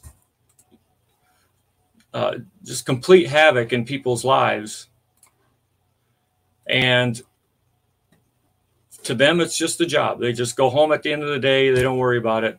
And then, really, after that, they don't have to think about it again because it's it's not their problem anymore. If it goes on to in our in our case to a prosecutor, and then they continue the BS. Um, if if they don't know the laws that they're enforcing uh, I, I don't know how how to how to talk about that uh, somebody should be held responsible for for police officers uh, law enforcement peace officers however you want to say it and i kind of like the idea of peace officers um, somebody needs to be responsible for them when they screw up and maybe there's a system in place I don't know about, but in, in this case, it seems like it's our responsibility now to make sure that there's uh, some correction involved. Now, why we've already had to go through enough on this case, why should we have to then go further to take care of this? To to make sure that uh, that police officers, that law enforcement officers, sheriff's deputies don't repeat their mistakes. Why is that on us to do that? It, it's it's almost just more punishment that we have to go through. It's certainly going to cost us a lot of time. and thousands of dollars. There's going to be court filing fees. There's going to be depositions. There's going to be motion fees. There's going to be traveling fees. There's going to be, you know, fees to get the documents, the transcripts, the videos, the exhibits. I mean, it's going to cost us thousands of dollars. If there's if there's I don't understand how there's not a system in place. I mean the the sheriffs they have a a statewide or uh, association. Uh, they have countrywide associations for sheriffs. How come they already don't have a system in place to correct the mistakes that are made by deputies? And then try to make it right with with the people that they that they uh, uh, you know that their actions affected. Well, I, I, I tend to think that if the sheriff were doing the right thing and the deputies were not, the sheriff would step up and have that conversation with the deputies. I think in this particular case, you you've got deputies ill educated. You've got a sheriff that apparently is not well educated, or he would have known that they were doing wrong, or he's choosing to ignore it because they're buddies. And then you got a prosecutor that if the sh- you know if the sheriff and the deputies were were wrong, the prosecutor be like, "Hey, sheriff, you're doing something wrong." And then so she's doing wrong already. And then you got the judge too that would then be like, "Hey, prosecutor, you're doing wrong." You know, "Hey, sheriff, you're doing wrong." All those people in that whole ladder going up to the top are corrupt. I think in in a different county where you had a, a good either prosecutor, a good judge, or and or a good sheriff, those would come into play. I think that's what we're lacking is it's it's corrupt. All, you know, at, you climb the ladder, you're going to find corruption all the way from the bottom on up. Uh, Yeah, And so they, we they're they all work in the same building. I I understand the sheriff's department has a separate building, but there is a number of sheriff's deputies in the same court building in Allegan County, and you know they talk. They they talk to the pro. They know all the prosecutors. They know the sh- the the judges. They they all know each other, and I can't imagine that they aren't trying to look out for each other. Uh, uh, what else am I supposed to think when something like this happens?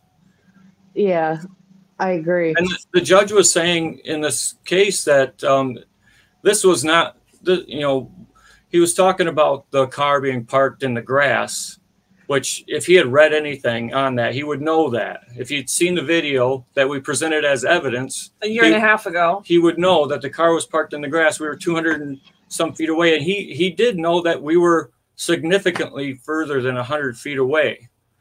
So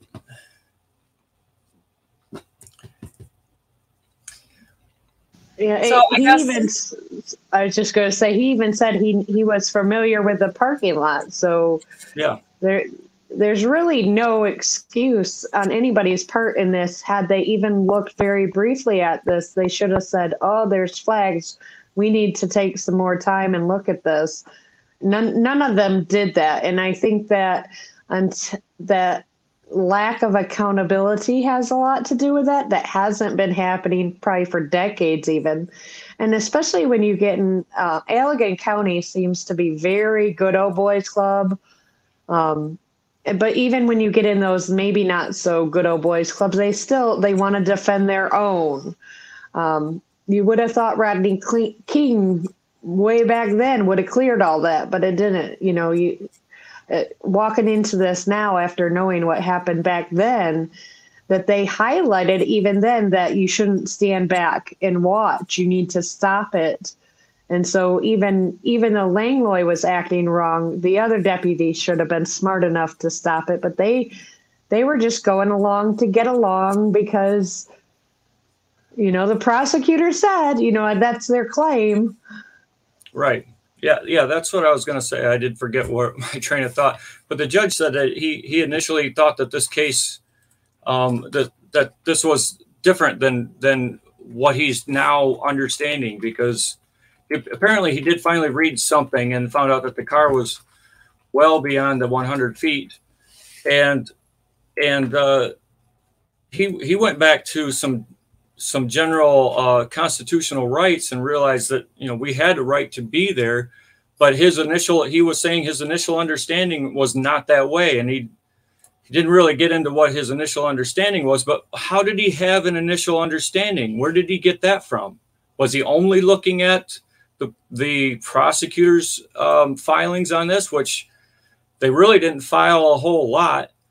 Was it all word of mouth from inside that building was it was there direct phone call communication between the um, between the sheriff's department and the judges or and of the prosecutors and so everything was just you know what what the uh, deputies were saying is like yeah they're they were out there causing problems in the parking lot And so then the judge, oh, they were they're causing problem, problems in the parking lot. Well, yeah, then they should be trespassed.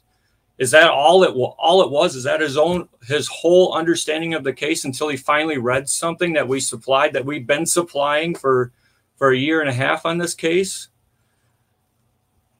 Hold on a second. Um, I did see that uh, Roger on Facebook is asking why why is there nothing hold on a second. Is it going to show? Why is there nothing about violating an oath? Why doesn't any document address this? Um, what on earth? What did you see that? Yeah. What happened there? It's really slow. Yeah, but it was on there and then it was off. Um, oh, I probably hit the wrong. That was probably me. oh. I'm having a hard time on my phone. so, um, anyway, so uh, if Roger, I guess if you can clarify for me, um, as far as violating an oath, that's one of the things that the document that I shared with you guys today, going over all the topics that all of my Allegan County documents that I have filed cover, it definitely goes over violating an oath. Um, and I've done full episodes um, about uh, oath of office and what it means when you violate your oath and all of that. And I plan to do additional ones in the future as well. So I'm not quite sure what document you're looking for if you're talking about uh, some sort of document generated by the government or uh, whatnot. Um, but that will be, um, you know, that is something I have gone over many times. Um, okay, so let me see here. I think what's important for people to hear in this is you went through all this. You've had all these people that were not doing good. Had you had an attorney and you not know what you know, you probably would have been encouraged by the attorney to plea. Oh, I and was so, encouraged. I was encouraged by an attorney helping me to to plead to something anything just to be done with this. And I was like, over my dead body, because I did not do anything wrong. And no one should ever have to take a plea because they are being pushed into it. Well, and I want to use that, you know, by by bringing that up, encourage people. I know it's hard. It's it was hard for me in the background. It wasn't even anything I wasn't directly involved. I was behind the scenes, you know, most of the time and so anybody going through this, if you lay down before the fight is over, you're you're not only laying down yourself, you're laying down for the next person. And each right. time we allow these violations to continue, especially now that we're able to get the word out there to people that, you know, a lot of a lot of us, you know, before all the stuff happened and I got to know you, I took for granted things and didn't realize things. We got to start waking, you know, everybody up and then standing up and correcting them whatever way we can and not allow them to run over us and just plea because man, we're exhausted and and because the more we, you know, they're going to push us, they intentionally pushed you because they thought you would just give up. And then if you just give up, you'd have to, you know, they didn't know who they were messing with barely, but, but, you know, so to anybody out there that is even partway through their battle, you're not alone for one. And feel free to reach out to us. You know, we can point you in directions, but just to have that community, get involved with people in your community so that you can get the support, especially if your family isn't supporting you, which is who you relied on before, and they're saying just just plead down, just get it over with, just get it over. That's the attitude. No, just keep standing until they fall down because though they're the ones that are supposed to quote unquote bow to us because we are are their employer.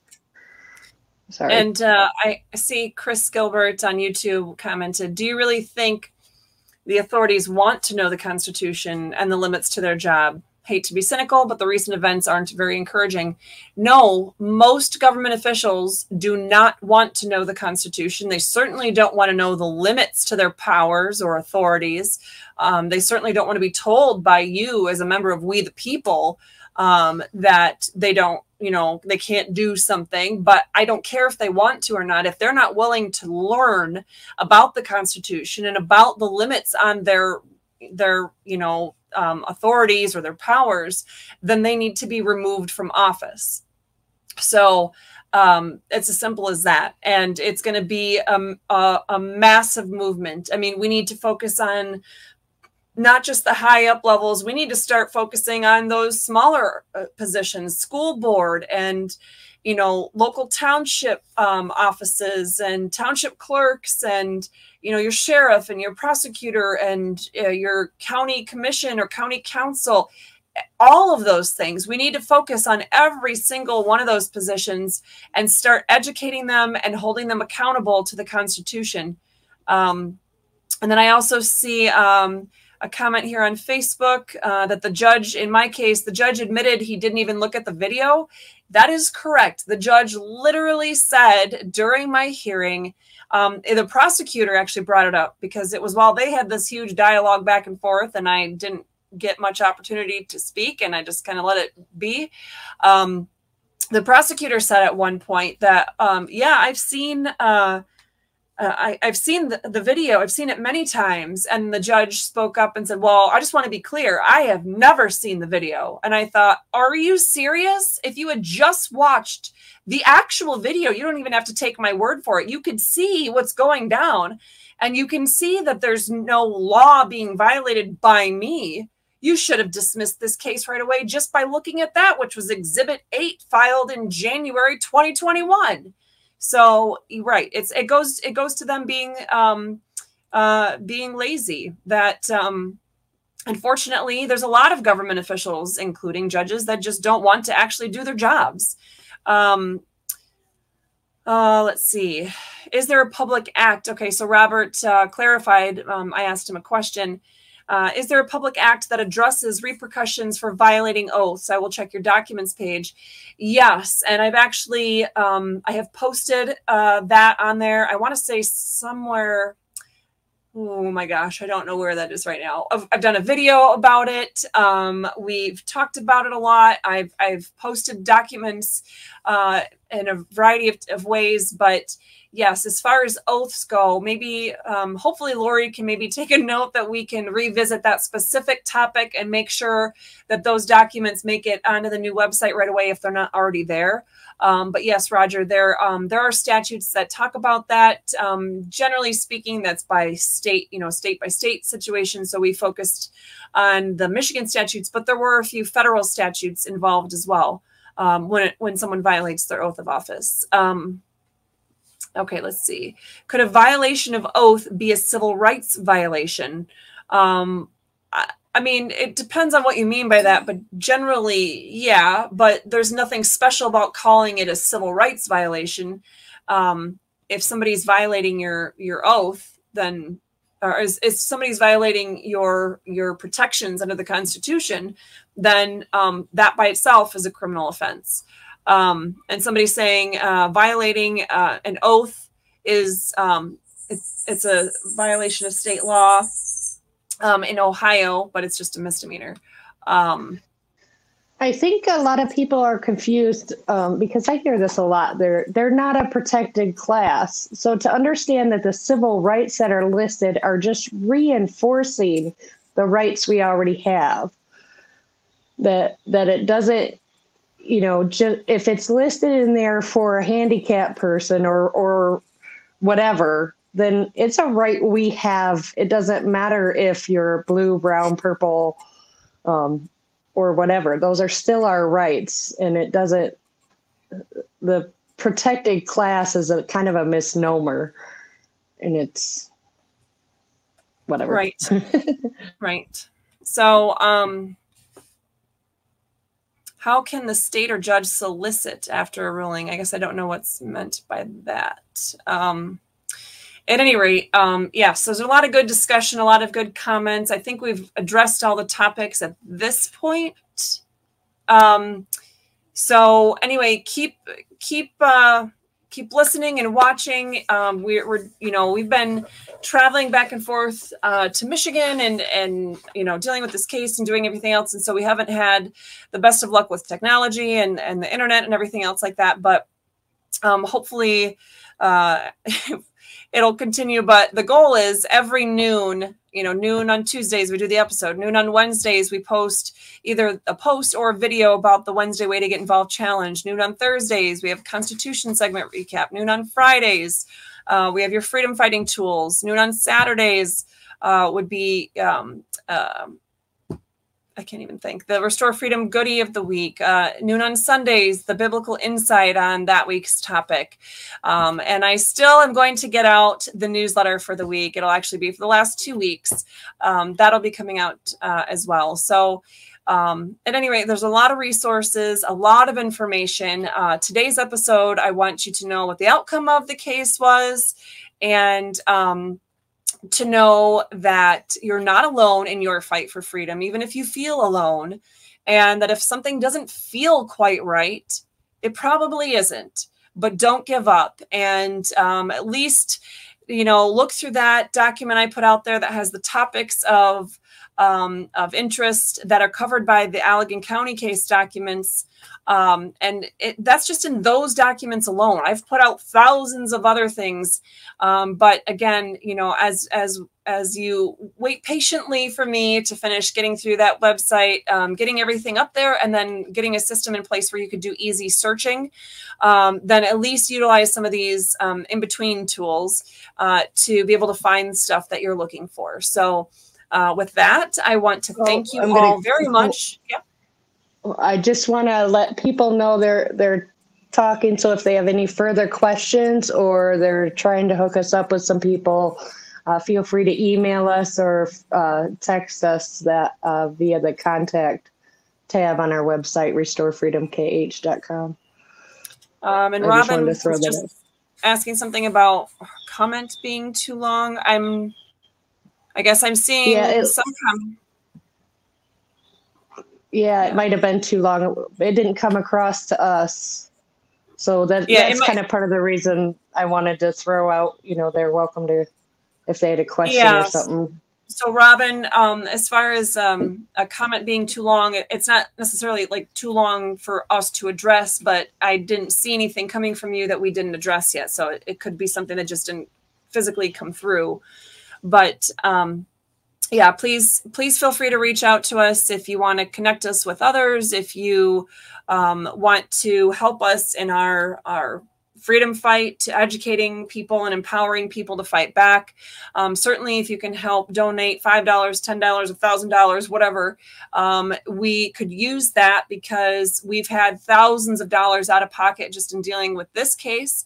We'll have thousands of dollars just getting the, the other case up and running. But those two cases i mentioned that i'm doing amicus briefs on there's filing fees for that. So if you can help donate so we can get those filing fees going we would really appreciate that. Aside from of course there's um, fees we have to pay for the um, the website and um, the app and all that that are out of pocket you know. I'm doing the work myself so it's not paying for the work to be done but it's paying for the domain it's paying for that kind of thing. So um at any rate um i um yes. Um so i appreciate everything you guys. Um and please keep um us and our and our uh you know me and lori mike and everybody else please keep us all in your prayers that we can continue to do this work to help you you know to help we the people uh to truly educate the rest of society and uh, to hold our government officials accountable and to um, uh, give we the people the ability to get back the control uh, and the sovereign authority that um, is rightfully ours. So, uh, with that being said, uh, look forward to our um, Way- Wednesday's Way to Get Involved challenge tomorrow, and um, we will talk to you then. Uh, thank you. Have a great day, everyone.